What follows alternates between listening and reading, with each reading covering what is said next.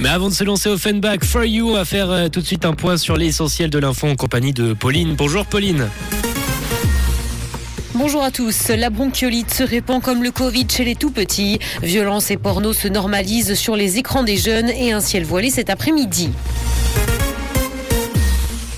La bronchiolite se répand comme le Covid chez les tout petits. Les hôpitaux suisses sont à nouveau sous pression avec cette affection qui provoque des troubles respiratoires chez les nourrissons et les jeunes enfants. L'épidémie inquiète les services de pédiatrie dans tous les cantons. Cette année, il y a d'ailleurs une forte proportion de nouveau-nés de moins d'un mois qui sont atteints par cette maladie. Violence et porno se normalisent sur les écrans des jeunes. Les jeunes de moins de 20 ans sont de plus en plus soumis à des images sexuelles, volontairement ou non. C'est ce que montre une étude menée par la Haute École des sciences appliquées de Zurich en partenariat avec Swisscom. 47% des moins de 20 ans ont été confrontés à ces images en 2022, alors qu'ils étaient 30% en 2019 et 19% en 2014. Plus d'un tiers des adolescents ont déjà été incités au moins une fois par une personne étrangère à envoyer des photos érotiques d'eux-mêmes. Innovation à Genève, une école de langue tente le métavers modeste. Swiss Language Academy opte pour un préfabriqué existant alors que Mark Zuckerberg investit des fortunes dans le monde virtuel. Une salle virtuelle a été créée par l'établissement et permet de se connecter pour participer à un cours à distance. Les participants choisissent un avatar unique à l'effigie d'un chat avant de se lancer.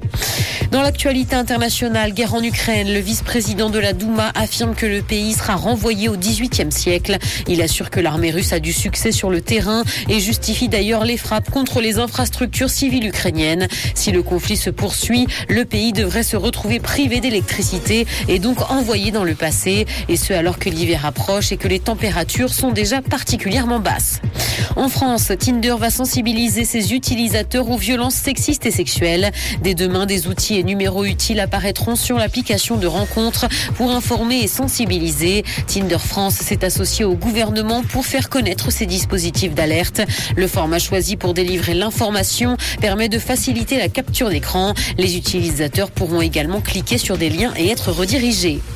Musique, la rappeuse Iggy Azalea a touché le pactole. Elle a vendu une partie de ses masters pour une somme à 8 chiffres. Elle a donc cédé son catalogue principal d'enregistrement à la société de services d'investissement Domain Capital. La principale intéressée a indiqué qu'elle n'aurait plus à travailler un seul jour de sa vie avec tout cet argent.